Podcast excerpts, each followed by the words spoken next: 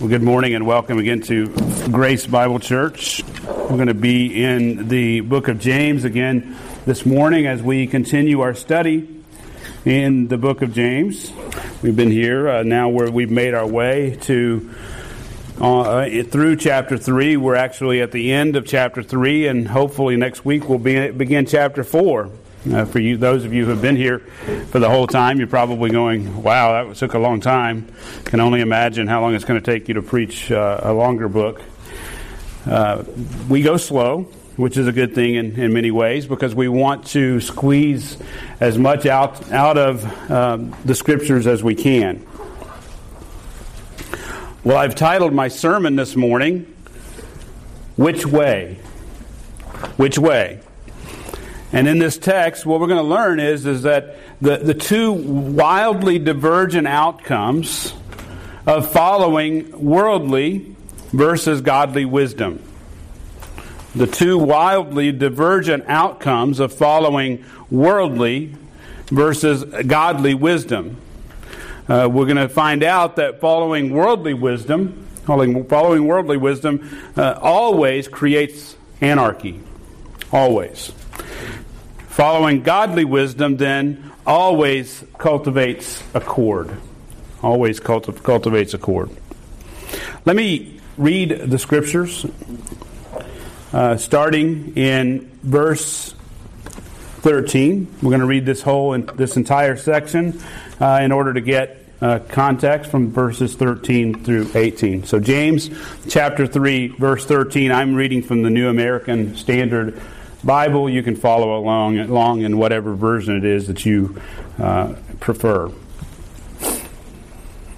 Starting in verse thirteen, who among you is wise and understanding? Let him show by his good, behave, good behavior his deeds and the gentleness of wisdom.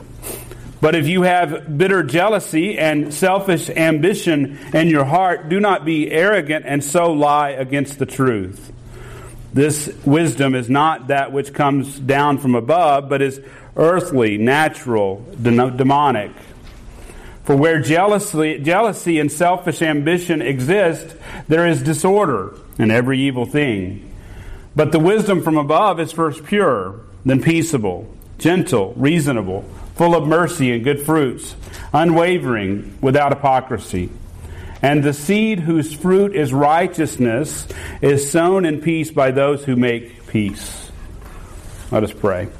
Heavenly Father, this morning I pray that you would bless this time and, our, and your word, that you would bless the preaching. I pray that we would be attentive to your word. I pray that I would be able to communicate it in a way, in a fashion that's clear, uh, that's uh, fresh and interesting. Yet, Lord, that that... that gives your truth, that that helps people see the truth of the Word of God.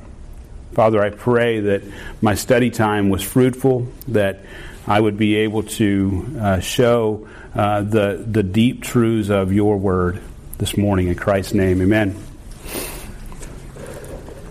Well, two weeks ago, uh, we started our study on the topic of wisdom here in James chapter three. And we know from our earlier study that James places a, a high premium on receiving wisdom from God, which enables us not only to handle the, the str- struggles of life, but to thrive amid them, amidst them, in the midst of them. In James chapter one, verses two through four, James exhorted his readers to consider it all joy when they encounter various trials. And in verse five, he goes on to exhort them to seek God for wisdom from above. Later in verse seventeen of chapter one, he, he assured them that every good thing given and every perfect gift is from above, coming down from the Father of lights, with whom there is no variation or shifting shadow. So according to James, then, God sends trials and difficulties into our lives to give us the endurance that we need and to bring us to maturity, giving us or, or imparting to us wholeness in our Christian walk. James also teaches that God gives the wisdom that we need to persevere through those trials.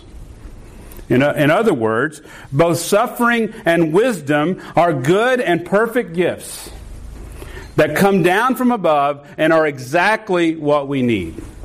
Did you get that? Both suffering and wisdom are good and perfect gifts coming down from above and are exactly what we need. And if we persevere under trial, God has promised the crown of life to those who love Him. That's James chapter one, verse twelve. Left to our own devices, though, humans are very poor at knowing what's best, especially what's best for us. We tend to want comfort.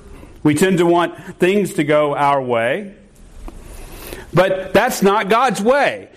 In His infinite wisdom, God knows exactly what we need. And He gives this to us in full measure. Some of you may have seen, it was posted on our Facebook um, site, I believe, an article written by Ben Stewart in, in which he uses a video concerning wolves being introduced in Yellowstone Park as an analogy for trials and suffering in the Christian life. Stewart says of this video, "It seems that," this is, uh, this is him speaking, "it seems that deer overpopulation had left massive portions of the park barren. Constant grazing had turned valleys into wastelands. The, the lack of vegetation had caused soil erosion, which destabilized the banks of the rivers, slowing the flow of water. The lack of sufficient water and vegetation, in turn, forced the, the wildlife to move on. In short, because of what was happening, because of the overgrazing of the deer, life was fading from the park. Then a pack of wolves moved in.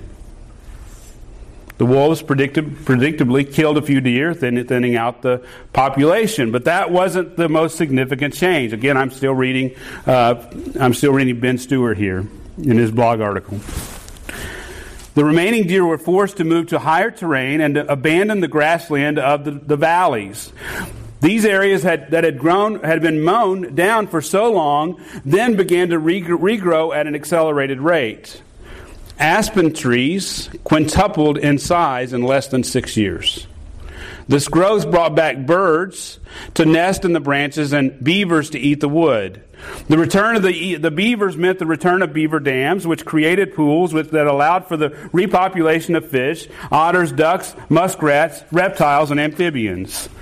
The wolves also cleared out some of the coyotes, which caused rabbits and mice to return.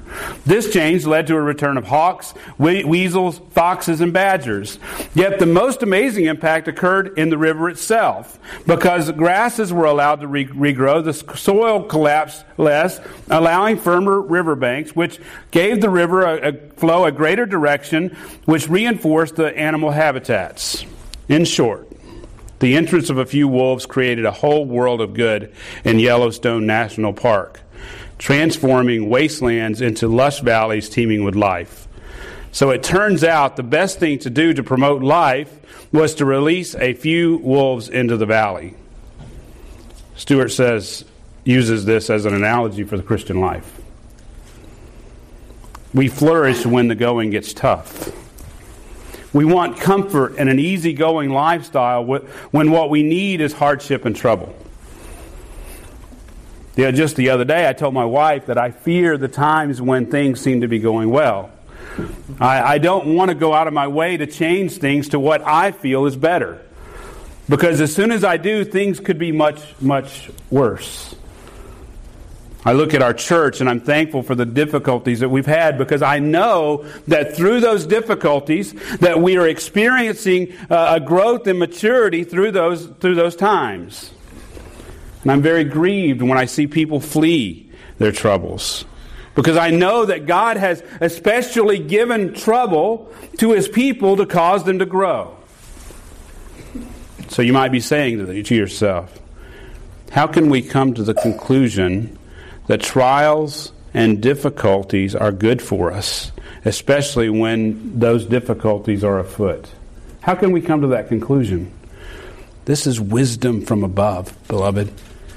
When we come to understand the difficulties of life is what God uses to grow us, we come to understand that that's on, that only comes from wisdom from above, because wisdom from below, below says that we should flee our troubles. While wisdom from above says that I should persevere and trust the Lord who will care for me because He's sovereign in all these things. Wisdom from below says that I should complain as I experience troubles. Wisdom from above says that I should live a quiet life in all submission.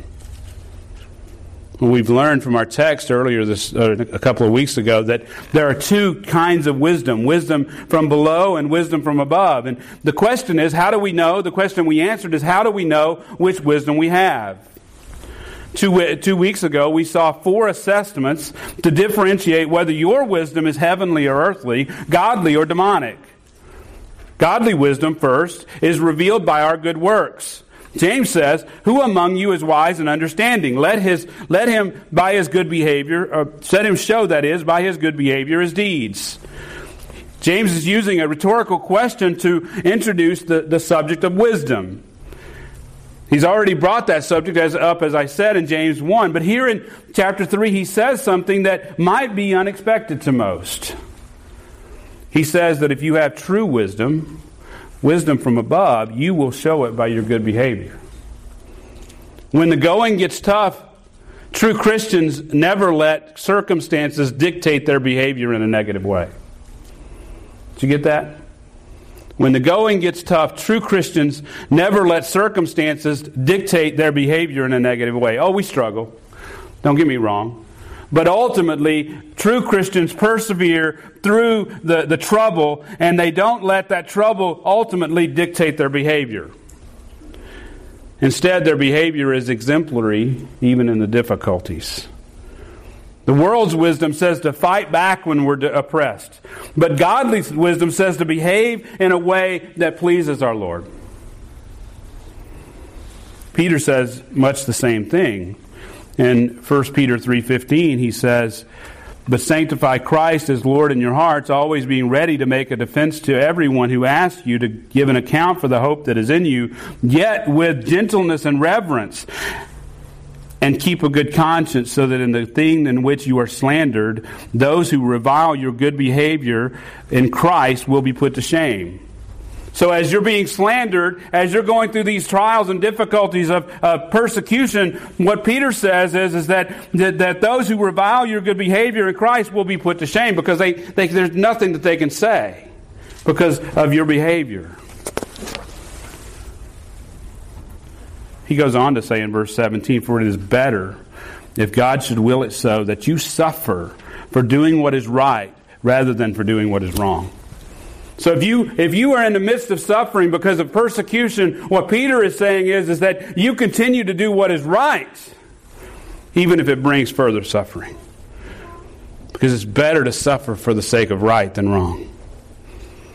And then Peter goes on in verse eighteen to give us our supreme example of good behavior in the person of the Lord Jesus Christ, because he says, "For Christ also died for sins once for all, the just for the unjust." So the, the most just person ever to live on this earth, the Son of God himself, suffered not because of wrongdoing, right? He was sinless. He suffered for doing what is right. James goes on to say that godly wisdom is adorned by meekness. He says, "Let him show by his good behavior his deeds in the gentleness of wisdom." The Christian who possesses true wisdom will show it by their good works and by their gentleness and humility. When challenged, they respond in humility and gentleness.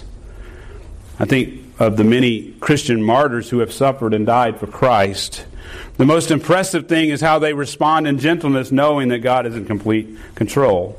Polycarp was one of these martyrs. His final discourse, as he was facing a certain death, are the, some of the most amazing Christian words ever reco- ever recorded outside of the Word of God. He stated, eighty-six years I have served him, and he never did me any wrong. How then dare I blaspheme my King and my Savior?" That's as he's facing death for his allegiance to the Lord Jesus Christ. Just a supreme example of, of humility and and gentleness as he's facing death.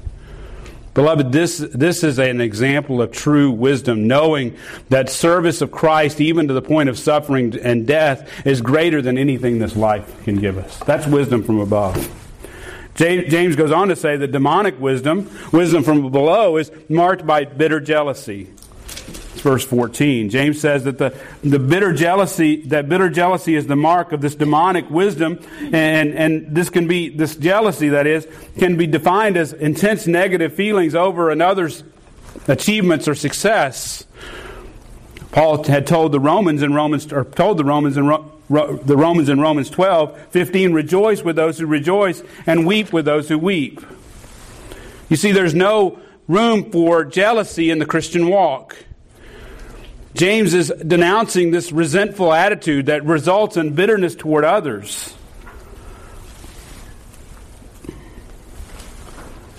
James, or Paul, that is, denounced the same issue amongst the Corinthian church in First Corinthians chapter three.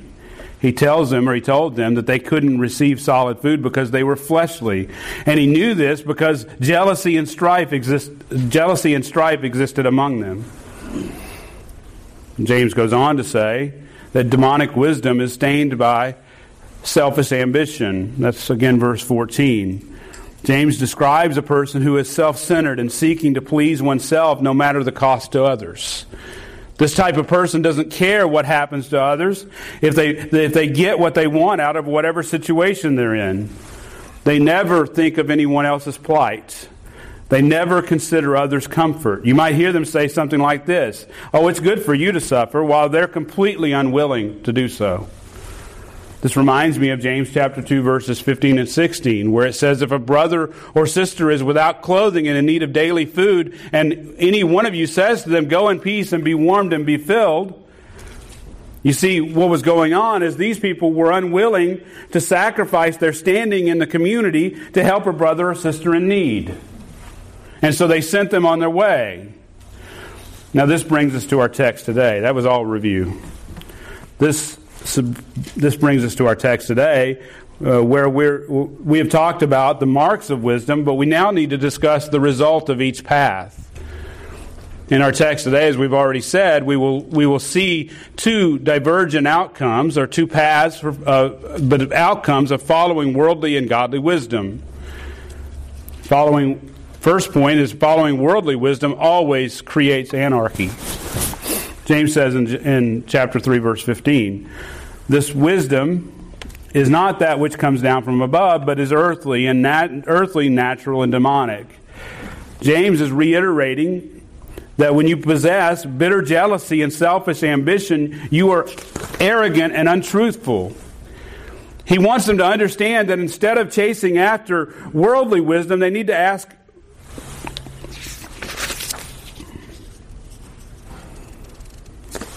They need to ask for wisdom from above, which is only God-given.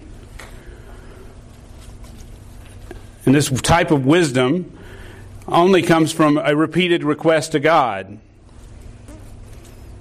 We must continually seek after that godly wisdom, and knowing that God delights in giving His children what they ask for. According to James, this type of wisdom doesn't come from an intellectual effort or study. It comes as God's gifts through the crucible of trials and suffering as we seek after the Lord. Proverbs two six says this, for the Lord gives wisdom. From His mouth come knowledge and understanding.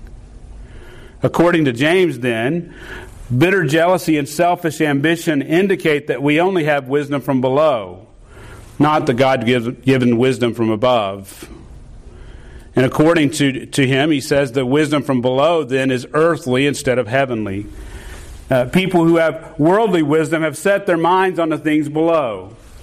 Paul says much the same thing when he says the enemies of Christ have set their minds on earthly things. And James says that wisdom from below is natural, sensual. In other words, this wisdom of, of this world is a fleshly wisdom.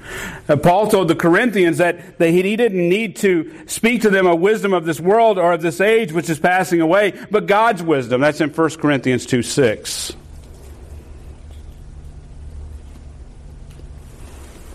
James also says that wisdom from below is demonic. In other words, he's warning them that that worldly and fleshly wisdom is demonic in origin. It has been retained and propagated by the evil, by the demons. And as such, worldly wisdom is a false representation of the real thing. Did you get that? Worldly wisdom is a false representation of the real thing. And false false wisdom does not lead to good works and humility. It is characterized by the world, the flesh, and the devil. It is the direct antith- antithesis of the wisdom that comes from above, which is heavenly in nature, spiritual in essence, and divine in origin. You get that? That they, they're, they're, these are opposite. The wisdom from below is of the world. It's of the flesh, and it's of the devil. It's demonic. The wisdom of heaven is is is heavenly in nature, and spiritual in essence, and divine in origin. James goes on to say in verse sixteen, "For where jealousy and selfish amb- ambition exist, there is disorder in every evil thing." James brings jealousy and se- selfish ambition back to the fore. He he describes the results of those the, those vices are, are being disorder and evil and vile or vile practices. Douglas Moose says this: "The earthbound, unspiritual, and even demonic character of worldly wisdom is evident from the effects it has in the life of the church." Did you get that? The earthbound, unspiritual, and even demonic character of worldly wisdom is evident from the effects it has in the life of the church. And James then begins to describe the anarchy that exists when worldly wisdom prevails. He says he says that there is disorder, meaning there's it's unstable or restless. In chapter one, verse eight, James called the double-minded person unstable. In three eight, he, he described the, the tongue as restless. He uses the, the same word here in both instances. It's a, the word denotes a restless disorder that is created when jealousy and selfish ambition exists. So this is a direct result of following the world's wisdom. It's, it results in anarchy. When the, there's jealousy and, and selfish ambition in the church, there's no stability. That's the point. When that, when these things exist in the church, there's no stability. In saying this, I believe he's looking forward to James four, verse one, where, it's, where he says, "What is the source of quarrels and conflicts among you? Is not the source your pleasures that wage war in your members? You lust and you do not have, so you commit murder. You are envious and cannot obtain, so you fight and quarrel. You do not have because you do not ask." Well, what do they need to ask for? Wisdom from above, right? That's what he said in, in chapter one, verse five. That that they need the wisdom from above. You, he says in verse, verse three, "You ask and do not receive because you ask with wrong motives." Well, what motives are they asking for? They're asking to to to, to further their own comfort. They're not asking for the wisdom it takes to, to navigate the trials of life, the difficulties of life. They're not asking for the wisdom that it takes to get along with others in the church. Listen to this quote by Charles Spurgeon: "Satan always hates Christian fellowship. It is his policy to keep Christians apart. Anything which can divide saints from one another, he delights in." Get this. This is, this is very insightful. "He attaches far more importance to godly intercourse than we do. Since union is strength, he does his best to promote separation." You see, he knows that, that as we come together, as we come together in, in Christ, as we as we come together in harmony, he knows that we're stronger that way. So what he's doing is he's doing his best to promote separation. And how does he do that? He uses jealousy and selfish ambition as tools. Another, in another quote, he says this: "I believe that one reason why the Church of God at this present moment has so little influence over the world is because the world has so much influence over the church." You see, the, the church has gone the way of worldly wisdom. The church has taken the path of worldly wisdom and, and not the path of, the, of, of godly wisdom.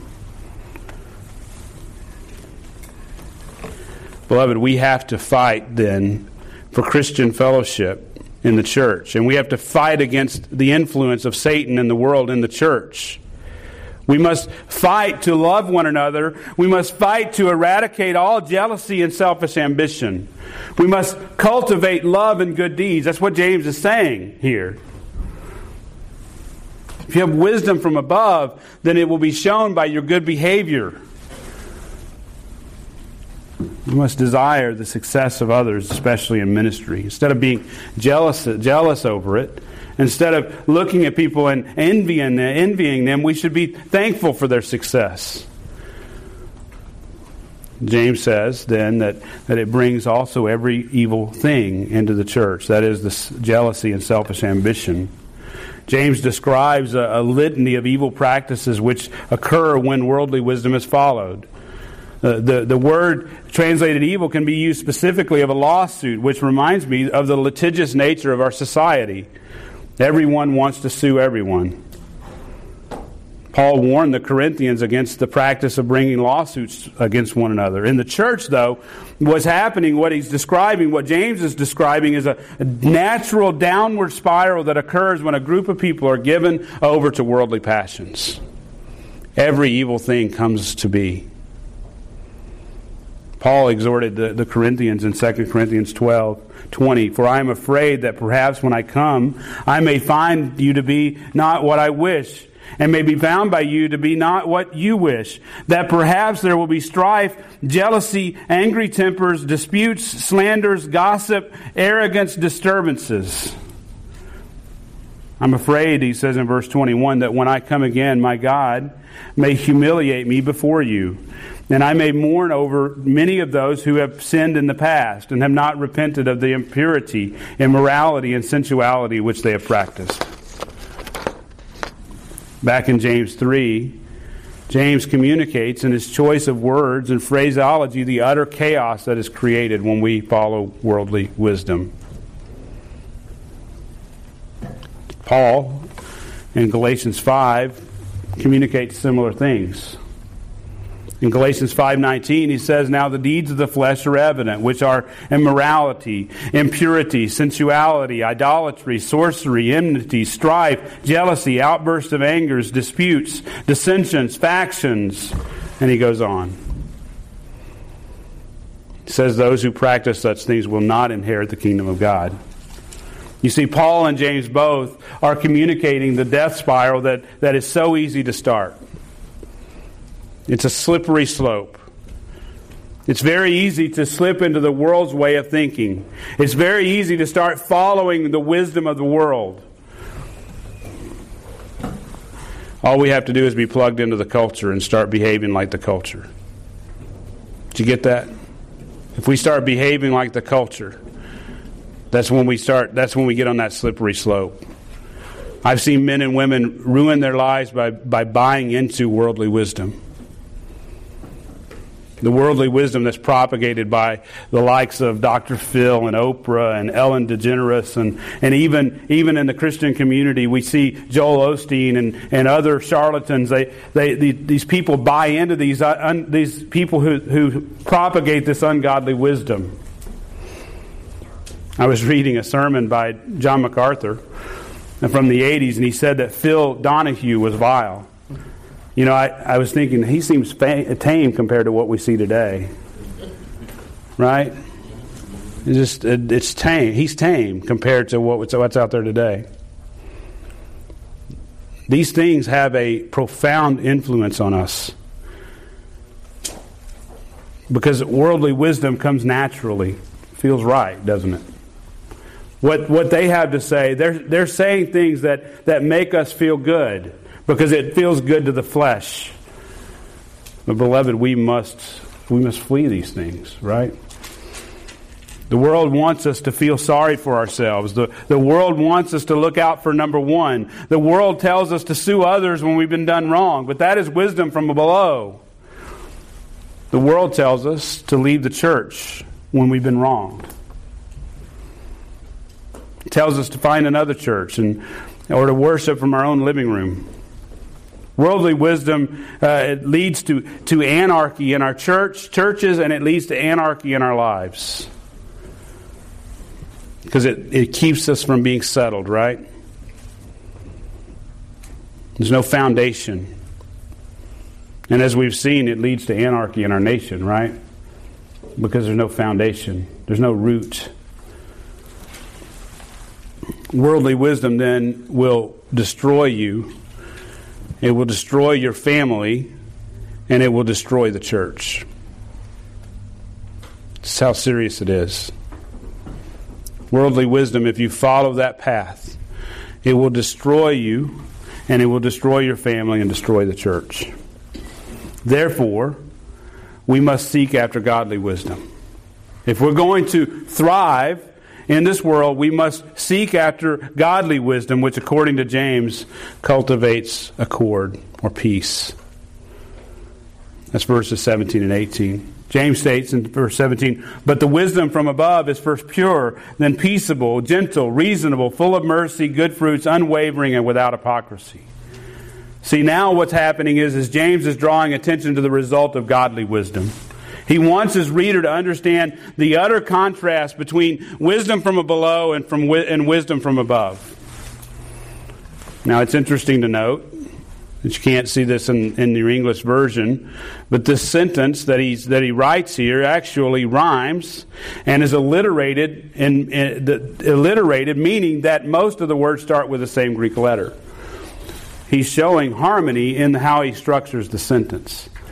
It's and, and it's to, when you look at it in the Greek, what you find is is that that the it's it's contrasted between the sentence that he describes what's going on in the church of with the with earthly wisdom versus what's going on in the church with godly wisdom. And you see there's chaos in the sentence before and there's harmony in the sentence after. And so the, the when he describes the, the godly wisdom, he's showing even in the structure of his sentence, he's showing this harmony that, that he's speaking of. It conveys that disharmony result that results from earthly wisdom. It conveys that, that there's a there's a there's a there's a, a vast difference between the two. That is, James says that godly wisdom then is first pure. It's without moral defect or blemish. And godly wisdom comes down from the Father of lights, whom that with whom there is no variation or shifting shadow. It's then peaceable. This, this particular word is used in Hebrews twelve eleven, where, where the writer of Hebrews says, "All discipline for the moment seems not to be joyful, but sorrowful. Yet to those who have been trained by it afterwards, it yields the peaceful fruit of righteousness." Very similar context. In this context, James is saying that suffer, or the writer of Hebrews is saying that suffering in and of itself is not joyful but sorrowful, but that the result of the godly suffering always yields the peaceful fruit of righteousness. You see, godly wisdom, as we as we go through trials, as we go through difficulty, godly wisdom always yields peace. It's a settled commitment to follow Christ through all sorts of difficulties. It's hard to describe with words, but it's it's obvious when we witness it in the, in the believer's life. Just a few months ago, a dear brother and sister in Christ, uh, Lance and Beth Quinn, found out that she has advanced cancer. I've been we've been following it on Facebook, and I, just to describe them, they they are parents of eight children, I think, and and they have an ever increasing number of grand great uh, grandchildren. That is. It's interesting, he's a pastor of a church from Arkansas who's now living in California. But what I want to say is, say about it is that she has she has much to live for, right? Because she has just an amazing family, an amazing husband. I mean, she has so much to live for, yet she faces this battle with cancer with amazing courage. I've derived great joy in watching their whole family face this cancer in a way that only a settled commitment to Christ allows. You see, they truly have a peace that surpasses all understanding. And that's what that's what James is saying. When we follow godly wisdom, no matter what happens in our life, that we can have truly have peace in our lives. James says then it's gentle, this this First pure, then peaceable, then gentle. It's yielding, it's kind, it's courteous, it's tolerant. Uh, it's an, an attitude. It's an attitude which doesn't insist on every right of the letter of law. It can be used of someone who doesn't have to have his own way. He exhibits a. They exhibit a gentleness, especially in regard to secondary matters. You know, the world might see this as weakness, but that's not how God sees it. James goes on to say it's reasonable. This describes a person who is open to reason. They they are opposite of the obstinate person who insists on having their own way. According to Douglas Moose, he says this: the believer who is characterized by these three traits, peace-loving, considerate, submissive, is the exact opposite of the envious, selfish, ambitious person who is driven by demonic wisdom. Let me say that again. The believer who is characterized by these three traits, peace-loving, considerate, submissive, is the exact opposite of the envious, selfish, and ambitious person who is driven by demonic wisdom. James goes on to say it's full of mercy and good fruits. This is a, the, this is a practical mercy or concern that bears good fruit. It's a This this mercy is a key indicator of a godly person. This again brings to mind those who uh, chose to turn away their brethren. Remember, we talked about that. Go be warmed and be filled. It should be contrasted. If you think about, we, we learned about Rahab and what she did. It should be contrasted with her good works and good fruit. She was willing to sacrifice everything, showing mercy to the spies.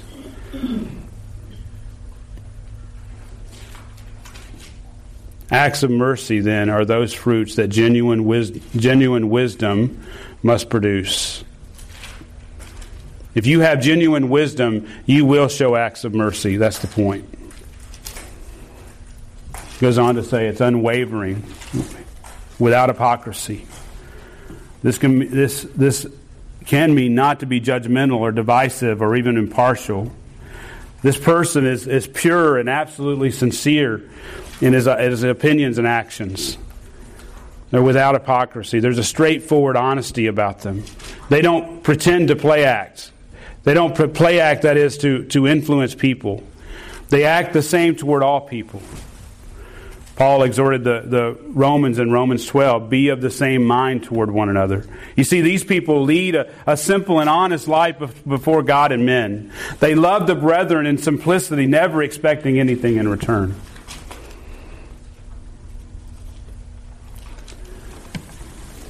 There, then, the, according to this entire list, then, that we've seen, the person characterized by wi- wisdom from above will be stable, trustworthy, transparent. These are the kind of people who consistently display virtues of godly wisdom. They can be they can be counted on, to re- relied upon, that is, to, to supply godly counsel. They love people because of, they, they love people in general, but they especially love those of the household of faith. The Apostle Peter says this, exhorts the brethren in this in First Peter one twenty-two. Since you have been in the obedience to the truth, purify, purified your... Let me say that again. Since you have in the obedience to the truth purified your souls for a sincere love of the brethren, fervently loving one another from the heart. Paul says this in Romans twelve nine, let love be without hypocrisy. Again, this list brings to mind the fruit of the Spirit in Galatians five. But the fruit of the Spirit is love, joy, peace, patience, kindness, goodness, faithfulness, gentleness, self-control. Against such things there is no law. You see, there's the similarity here, but it should be noted that, that Paul speaks clearly of the fruits of the Spirit, with whom we have if we are saved.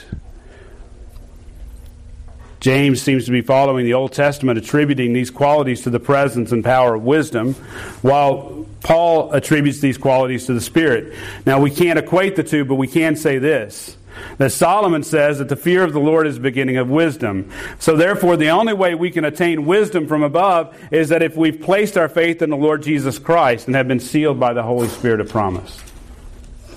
See the connection? You see, unbelievers can't have God's wisdom. That's the point.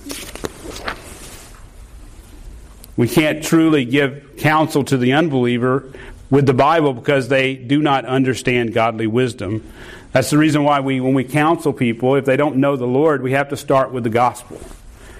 We have to start with the good news of the Lord Jesus Christ, because they don't have a fear for the Lord, therefore they don't understand true and godly wisdom. James goes on to say in chapter three, verse eighteen, "And the seed whose fruit is righteousness is sown in peace by those who make peace." James says that the fruit of godly wisdom is righteousness, which leads to peace amongst the brethren. In James one twenty, we we define righteousness as the conduct which was as conduct, that conduct that is, which is pleasing to God. And that's the fruit here, this fruit of righteousness.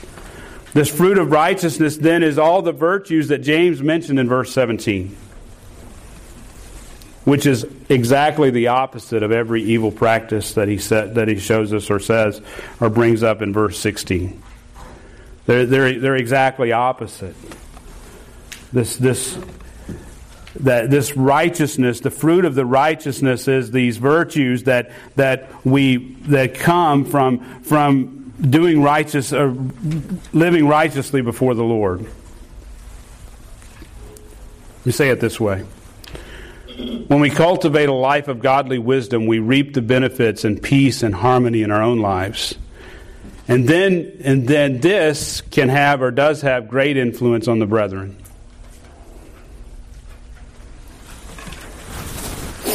I'm amazed when we see churches, or when I see churches in turmoil. I'm amazed. Because the simple answer is to trust God and ask for His wisdom to live with our brothers and sisters in Christ. That's the simple answer. His answer then is not to give us a life of ease, but to give us hardship which causes us to seek after Him. Even in the church, God sends turmoil, which causes us to seek after Him. But get this. When we seek after Him and we seek after His wisdom, He eagerly wants to give us that wisdom. And we seek to live according to His wisdom. We see the fruit of righteousness in our own lives. And through this, He gives us great peace. And He brings through that, through the, the righteous living of, of those who love Him, who are living according to His wisdom, He brings that to them, and there's a harmony, there's a peace in their own lives, which affects the whole church.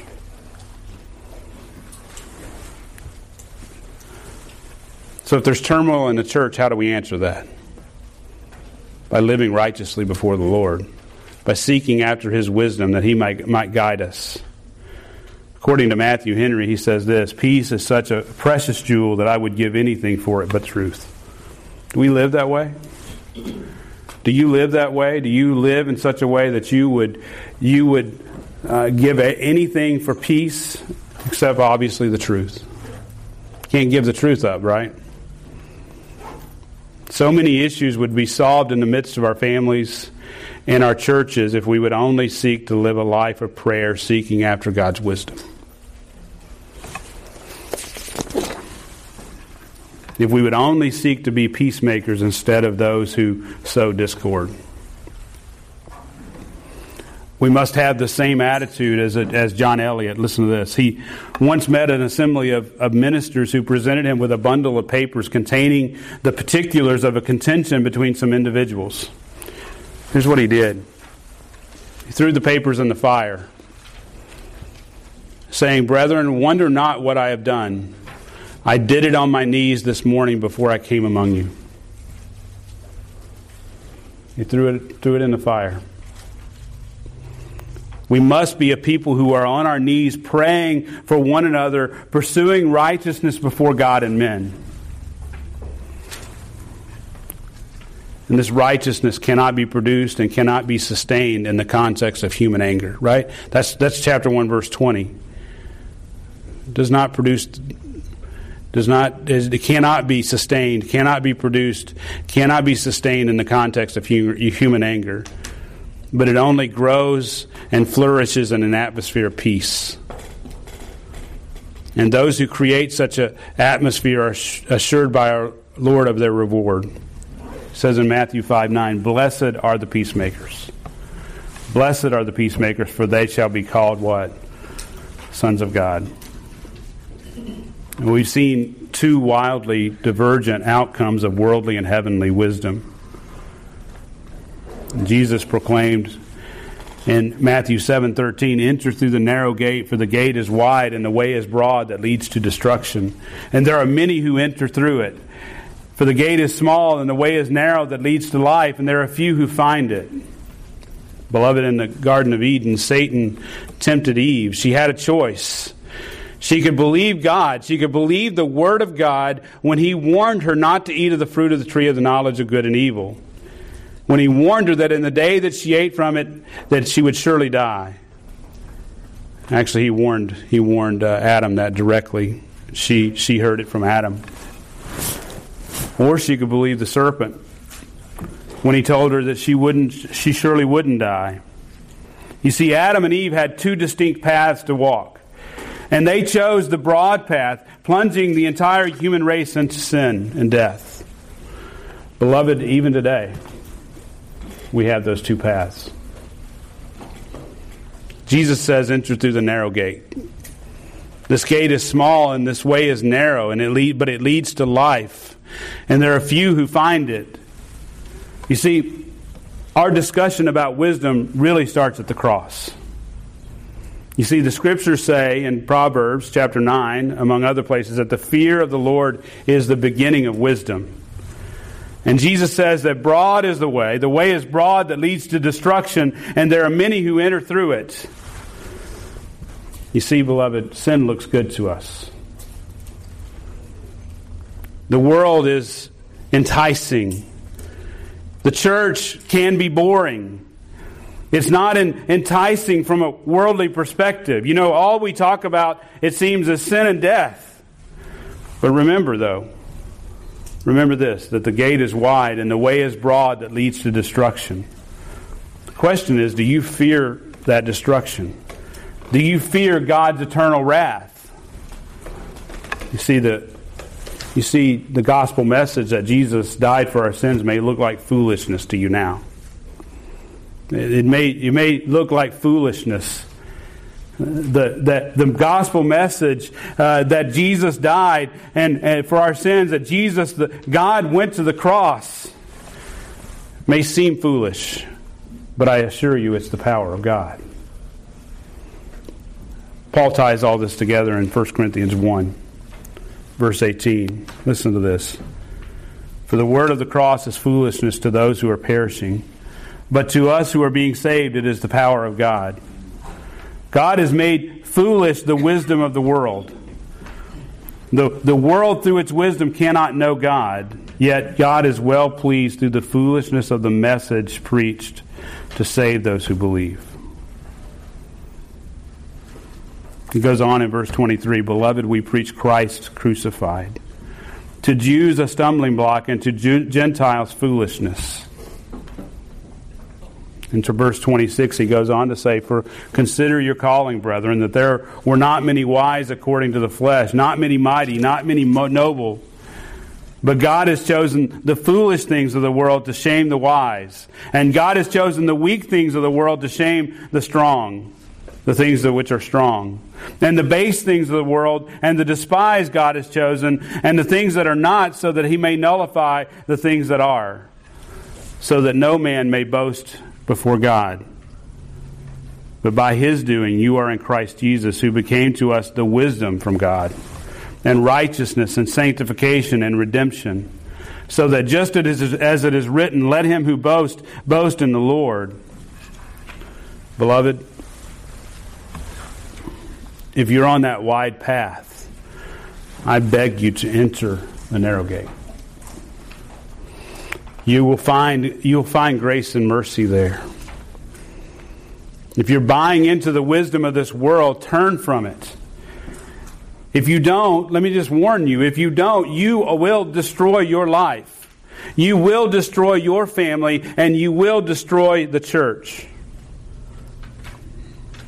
Or your church, that is. Not the church. Amen. Thank you.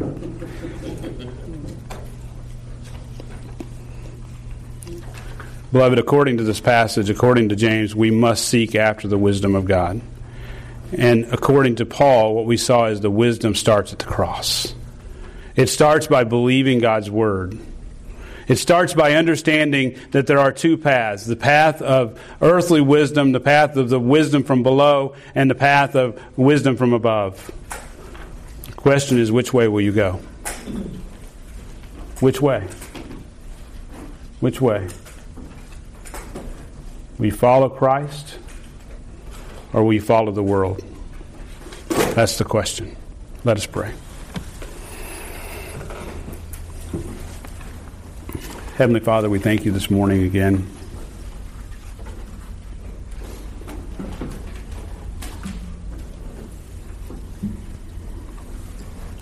I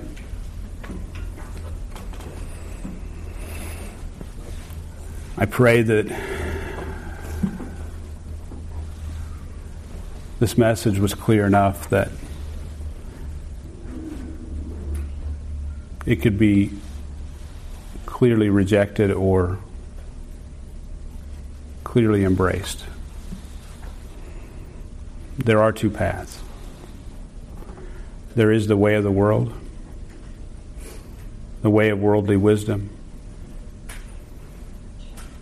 where man does what is right in his own eyes. And there's your way. It's represented by the, the narrow path. Those who don't know you here this morning, Lord, I pray that that they would look at their lives, that they would look afresh at their lives, and they would see that they're not on that narrow path, that they're following headlong after worldly wisdom, after worldliness, after the things of this world. Lord, I pray that those who are here who know you would look at their lives afresh and see where they may be following after worldly wisdom and how they handle themselves, succumbing to selfish ambition and jealousy, which is creating anarchy in the church, if you will. I pray that they would seek after righteousness, that they would follow after godly wisdom, that they would seek wisdom from above. I pray for Grace Bible Church, that we would be a church that, that loves you, that we'd be a church that loves one another, that we would be a people who who follow hard after you, who uh, hold one another up in, in righteousness. We would be a people who who are righteous before you, who sow peace. Father, it says, "Blessed are the peacemakers, for they will be called sons of God."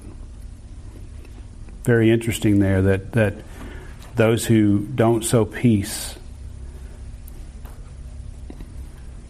are not identified as being sons of God. I do ask that we would be a, a body that pursues the peace of the peace of God, your peace, your wisdom. In Christ's name, amen.